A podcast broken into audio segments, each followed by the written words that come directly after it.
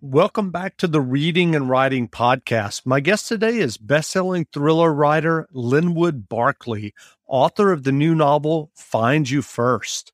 Stephen King recently wrote of Find You First. Find You First starts with a bang and ends with an even bigger one. Barclay is a terrific writer, but he's outdone himself with this. It's the best book of his career. I couldn't put it down, and you won't be able to either. If you enjoy thrillers, this is the real deal. It never lets up. Linwood, welcome to the podcast. Thanks very much. Nice to be here. Great. Well, if someone hasn't heard about your new novel, Find You First, yet, how would you describe the novel? Well, uh, very quickly, it's about a very uh, a tech millionaire in his 40s who uh, has everything in the world, but the one thing he can't buy is time because uh, he's now learned he has a terminal illness and there's a 50% chance that it can be passed on to the next generation everyone says, well, it's a good thing you never had kids. But what they don't know is that he was a sperm, uh, Miles was a sperm donor years ago. And now there's probably a number of people out there in their early 20s who are his children. And so after some soul searching, Miles thinks he should find them, first of all, to warn them that maybe they need to get themselves checked. And secondly, who's he going to leave his fortune to? How will it be divided? And as he starts on this quest to find these people, they all start vanishing one by one. They're all disappearing. Someone else is is uh, looking for them at the same time, and they're all just vanishing. And so, do you remember the original idea or impetus that led you to writing Find You First? I think it might have been a piece that I sort of glanced at in the New York Times Magazine about someone did a photo essay of sort of half siblings, all from a uh, one the same sperm donor, and and uh, and it was a good personal interest story. And of course, as a thriller writer, you think, wow, how could that go horribly wrong? and uh, so I think that was sort of one of the initial kind of notions that got me thinking about that story. That a couple of other things, and it kind of percolated for a while before I really kind of got down to it. Decided, yeah, this is the book I think I can do. Well, what was your own writing journey that led you to writing and eventually getting your first novel published? Well, I was writing as a kid. I mean, I was started writing stories around the age of, I don't know, 11, maybe 10, 11 years old. I started writing stories like crazy. I was, I was writing what we would today call fan fiction. I was writing my own stories with, based on, uh, television shows and the characters that I was so taken with. You know, I, I would find that, well, an episode a week of whatever show it was wasn't enough for me. So I needed, I needed more. So by the time I was 12, 13 years old, I was writing 30, 40 page novellas. Uh, my dad taught me how to type, gave me about a two minute lesson, said, here's where your fingers go. This finger hits this key, this hits that key, because it's a lot faster than handwriting. And so I was cranking out, you know, these 30, 40 page novellas when I was uh, in my early teens. So I always wanted to write. And, you know, as I got older, I started writing stories with, with characters who were of my own invention. And I was writing novels in my late teens and early 20s and, and sending them away. And none of them were accepted by any of the major. I was rejected by some of the biggest publishers out there. and, uh, and, we can all be grateful that they rejected all of them. Um, I like to say, you know, I could mail off a manuscript and it would be back from the publishers before I got home.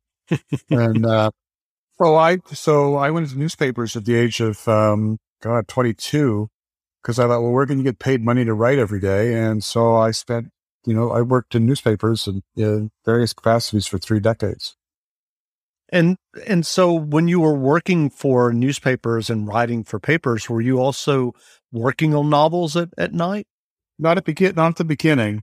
Um, like I said, I joined I started in newspapers in nineteen seventy seven and and I was pretty busy doing that. And then in nineteen eighty one I joined um, the largest circulation paper in Canada, the Toronto Star, and when I went to them, um, I was, uh, I, I went in applying for a reporting job and they said, well, you know, we don't really need reporters. We're desperate for editors. Do you have a lot of editing experience, desk experience? And I said, sure. Which of course, was a lie. Um, but I was good at it. And I spent the next 12 years at the Star in all sorts of editing positions. So, you know, assistant city editor, news editor, all, all that kind of stuff.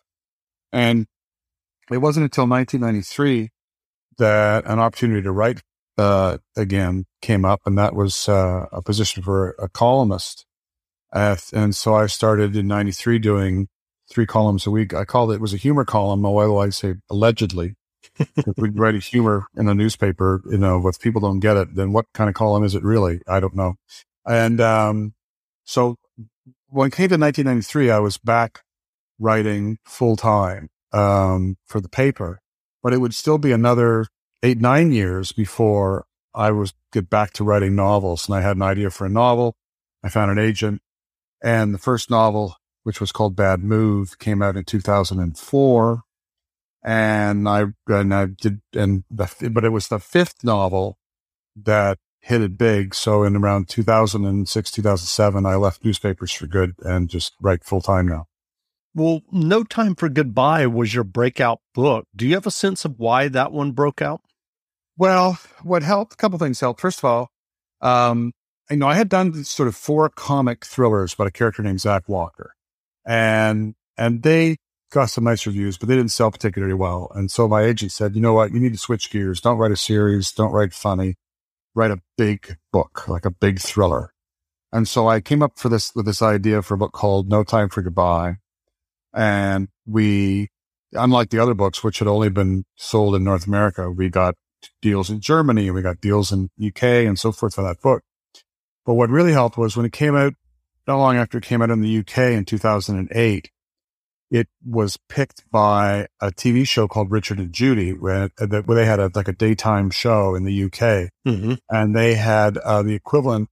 You know, they had a book club, which was sort of like getting picked by an Oprah book club, and so they had picked No Time for Goodbye as one of the summer reads for 2008, and and they and they said, you know, if you get picked by Richard and Judy, the chances are your book will sell very well. Although I was convinced, always being the pessimist, that uh, I'd be the first Richard and Judy book to completely tank. um, but what happened was it became the fastest selling book and biggest selling book ever in the history of the Richard and Judy Book Club. It just took off. And so the summer of 2008, we did seven straight weeks at number one in the UK, and it finished out the year as the single best selling novel of the year. So that TV show was a real help. I mean, the interesting thing is in the week before, like that book was selling at one point something like, I don't know, 5,000 copies a day in the UK. Wow. And, the week, and in the week before Richard and Judy picked it, it had sold 11 copies. So that helped. So, well, so that having that book having been uh, picked up as a, you know, getting that kind of attention then it was sold in France and it was a big bestseller in France. And, you know, and that's when I was thought, yeah, I'm, it's safe that I gave up the day job, the newspaper, things are going to be okay. And so that was, it was kind of like getting, you know, at book five, getting launched out of a cannon. Well, everybody in the UK thinks it's my, was my first book. When in fact, it was the fifth. Right. Well, that's, that changed everything for me was that book. Great. Well, given the number of novels that you write, do you start thinking about your next book while you're working and finishing the previous novel, or do you literally sit down to a blank page when you start working on a new novel? I tend to just think about one book at a time. I mean, sometimes you're forced to think about two only because you might be in the thick of writing a novel and you get page proofs back from the, you know, a book that's going to come out very shortly. So then you're kind of in two books, your head's in two books at once but I don't, I don't write, you know, two books at a time. Um, so excuse me, I keep a focus on the one, but it doesn't mean that, you know, I hear some people say, oh, well, they, they can't even read another book while they're working on a book. And I think, well, that's just crazy because then I'd never get a chance to read anything else because I do a book a year, you know, so, so that doesn't happen. But, um, but I'm right now, I've, you know, I've done the second draft of what would be the 2022 book. Uh, done a big rewrite on that. And I really need to start writing a new book probably by September, October. And as I speak to you now, I have absolutely no idea what it's going to be. so, so what do you have a process, um, when you're sitting down and brainstorming, or is it a matter of just, uh, kind of writing and see what happens? Well, what, what it, is your process like? Well, first of all, I need, before I start writing, I need a really good what if.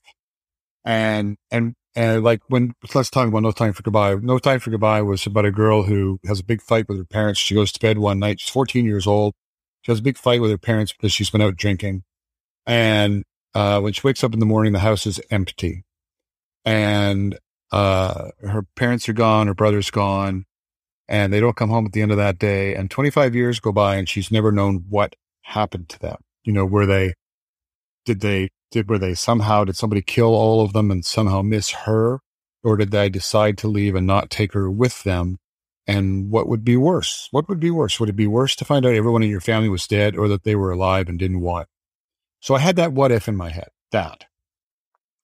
And, and I talked to my agent about it and said, she said, that's it. That's a great, that's a great hook for a thriller. And because she loves to know everything, she's, she says, what happened to the family? And I said, I have no idea. he said, that's okay. You'll figure that out. So I had, so when I have a, what I would call a great what if, what if this happened? I don't start writing that at that point. Then I think, okay, I need to know what set of circumstances happened that brought us to that moment that created that. And I want to know who did what. I want to know who the bad guy is. I want to know all this stuff before I start writing. I'd like to know where I'm going to end up. But when I have that rough idea of everything, then I decide I'll start writing. Because I, you know, even though I know my beginning and I know my ending, I have no sense of what's in that, what I call the big mushy middle. And uh, so I don't see what opportunities exist in the book until I get going. So it's kind of like if you get in a car in in New York and you're going to drive to LA, you know where you're going, you know that's where you want to end up, but there are about a hundred ways to get there. And so once I start writing, I just start picking different routes. You know, how am I going to get there?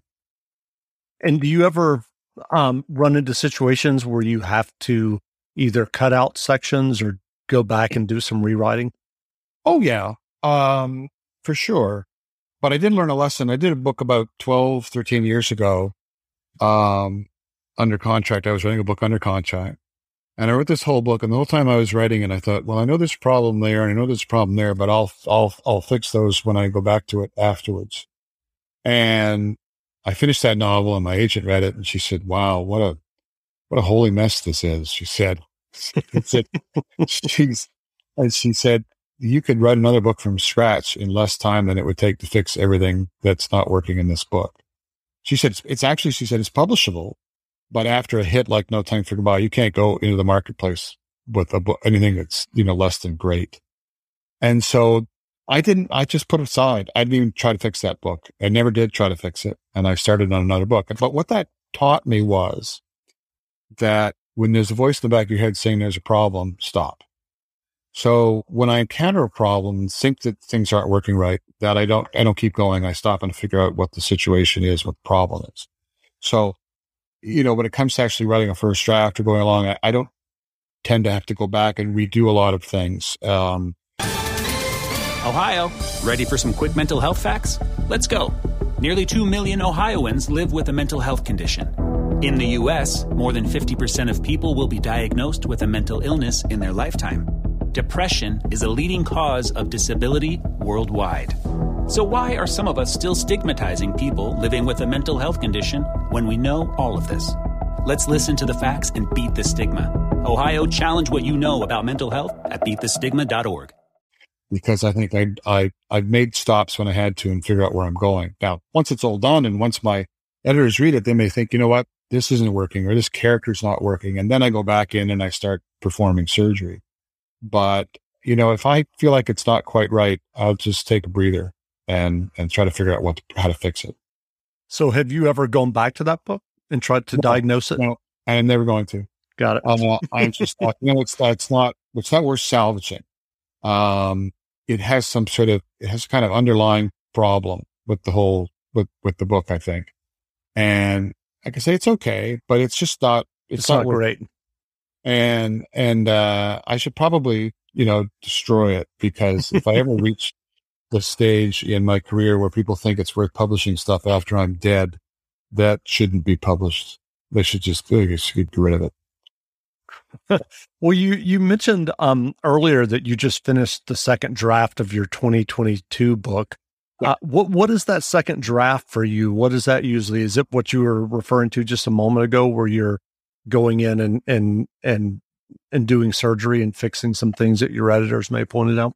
Yeah. So I, you know, I and I have two main editors, one in New York and one in London, and and then they both read it and then they confer and they come to agreement on what they think the book most needs, and then it's you know present a set of notes of, of so forth. and so they had they had a lot of suggestions, not all of which I agreed, but they had one major one where they felt one character as currently written wasn't working. And and so I thought, yeah, okay, I think I'll take that. And so that that character's appearances and mentions were just riddled throughout the whole book. So it was a case of sort of very selective surgery, going through everywhere and making a change here and there. And then there'd be a whole chapter that had to be redone. It's all about that character and so forth. So, so that was the case where that, you know, that I had to do that. I had one novel a few years ago, uh, called, what was that one? Oh, it was A Tap on the Window, where the feeling, and this was a more serious kind of problem where sort of the, the underlying foundation, the actual sort of crime, the event that makes everything else happen, that it didn't work. And, and so that was kind of like lifting a house off the foundation and redoing all of the basement and then putting it back down on top. It was kind of like that. So, and I was able to keep an awful lot of that book, but what, what was really happening up below the, the surface had to all be redone. That was probably the biggest and worst, you know, I mean, I think the book came out really, really well. I think it's one of my best books, but the process of it was very difficult. And are you willing to, to mention what the original draft, what the, the crime was that wasn't working? Oh, well, it's hardly, it hardly even matters. It's just that it was what oh, okay. was, it doesn't really matter. And of course, then I'd have to explain what the real crime was. And then that would fall. well, but it just was like, you know, what, what's driving the story? What event did, it's kind of was like, what event did somebody see right. that sparked, that set off this, all these dominoes? And what that person saw, we decided was, didn't work. So we needed to see something else. And so uh, once that was sort of figured out, then I could get back to it and figure it all out. But that was a tough one. Got it. Well, given your success, uh, a, uh, a lot of success, a lot of bestsellers to date, what writing advice would you offer for someone who's listening who is working on their own stories and novels?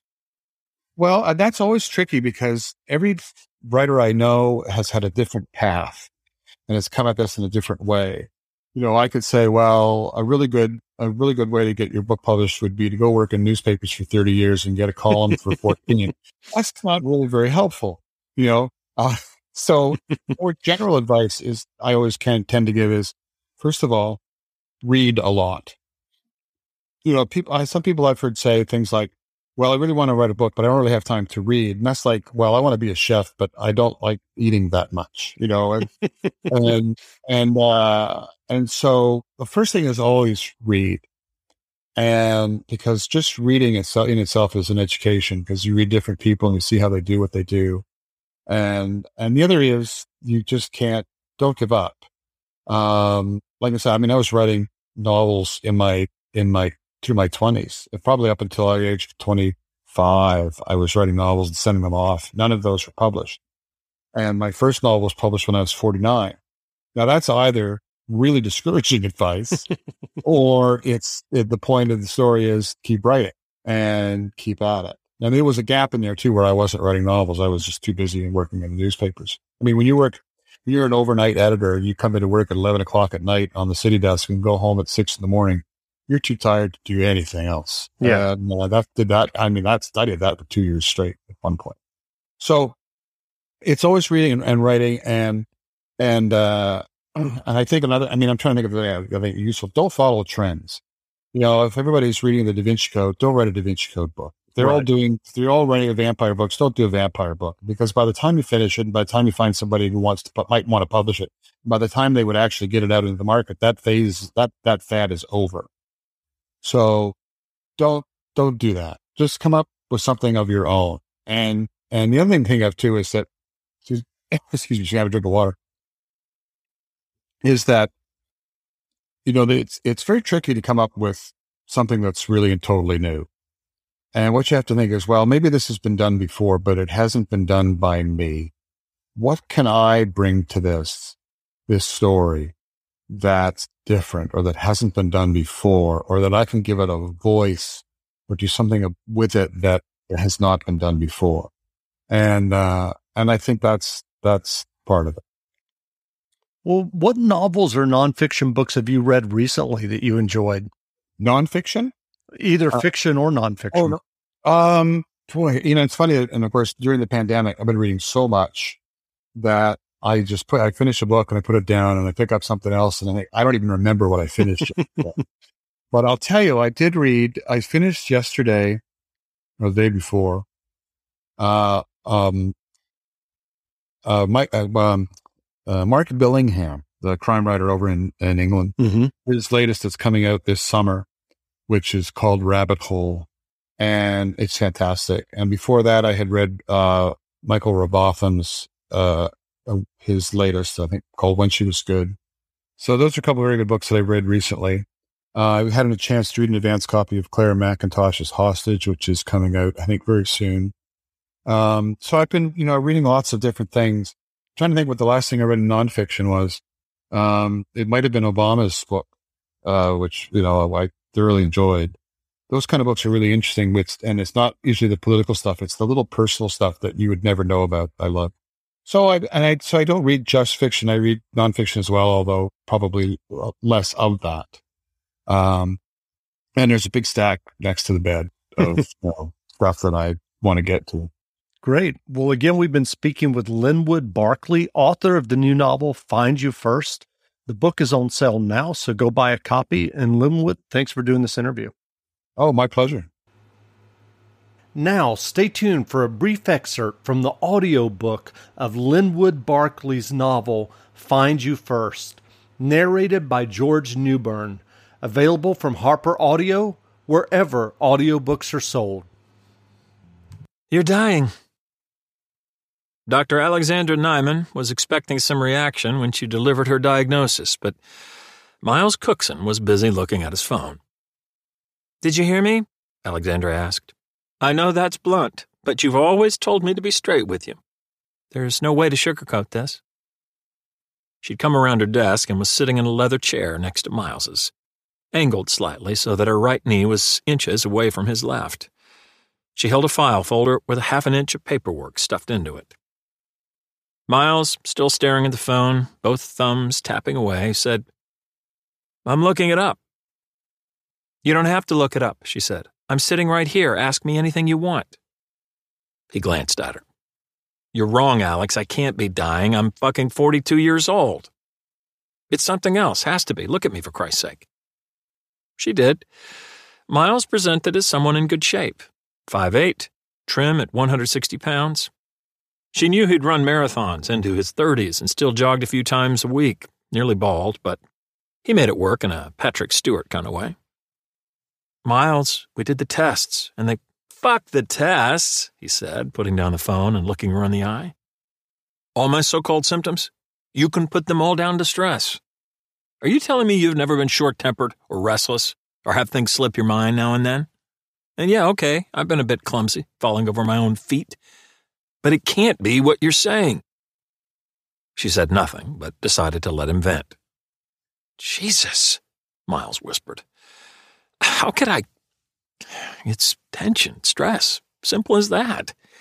You fucking doctors, you're always looking for trouble where there isn't any, finding a way to justify all those years you went to school. Alexandra frowned, but not critically. She understood the anger. Sorry, Miles said. Cheap shot. It's okay. It's. It's a lot to take in. I know. It's not stress, is it? If all you had was some restlessness, a bit of forgetfulness, even the odd mood swing, I would agree with you, but stress doesn't explain the involuntary body movements, the jerking, the twitching you've been. Fuck, he said. Fuck, fuck, fuck. And I should clarify what I said about you dying. There's no cure.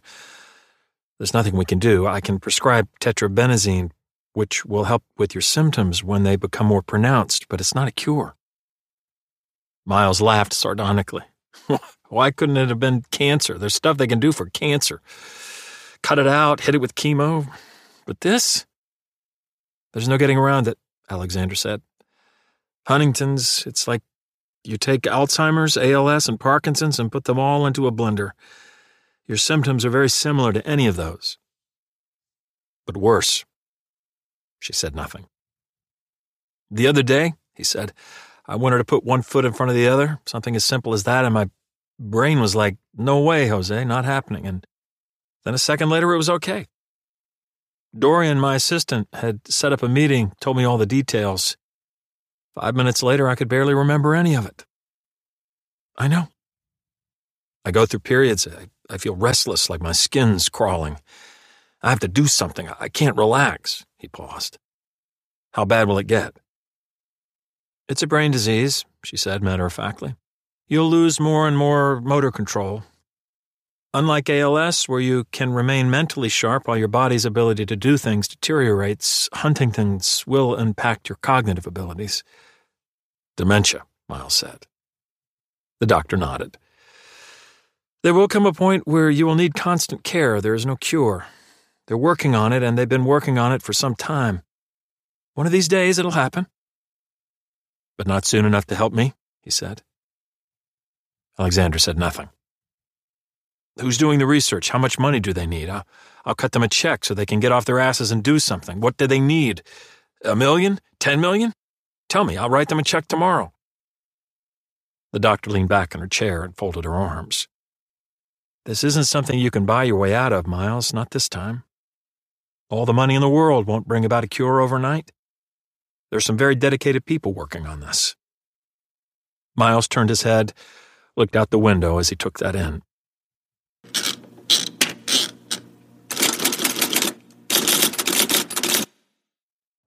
You know how to book flights and hotels. All you're missing is a tool to plan the travel experiences you'll have once you arrive. That's why you need Viator. Book guided tours, activities, excursions, and more in one place to make your trip truly unforgettable. Viator has over 300,000 travel experiences to choose from. Everything from simple tours to extreme adventures and all the niche, interesting stuff in between. So you can plan something that everyone you're traveling with will enjoy. Real traveler reviews give the inside scoop from people who've already been on the experiences you're considering. So you can plan with confidence. Free cancellation helps you plan for the unexpected. And 24 7 customer support means you can travel worry free. Download the Viator app now and use code Viator10 for 10% off your first booking in the app. Find travel experiences for you. Do more with Viator.